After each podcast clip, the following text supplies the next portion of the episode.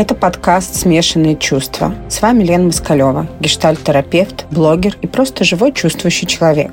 Я верю, что чувства управляют вашей жизнью, пока вы не научились управлять ими, если точнее быть с ними в диалоге. Здесь мы говорим о том, как сильно наши чувства влияют на контакт с окружающим миром, на построение отношений с людьми, с деньгами, а в первую очередь самими собой.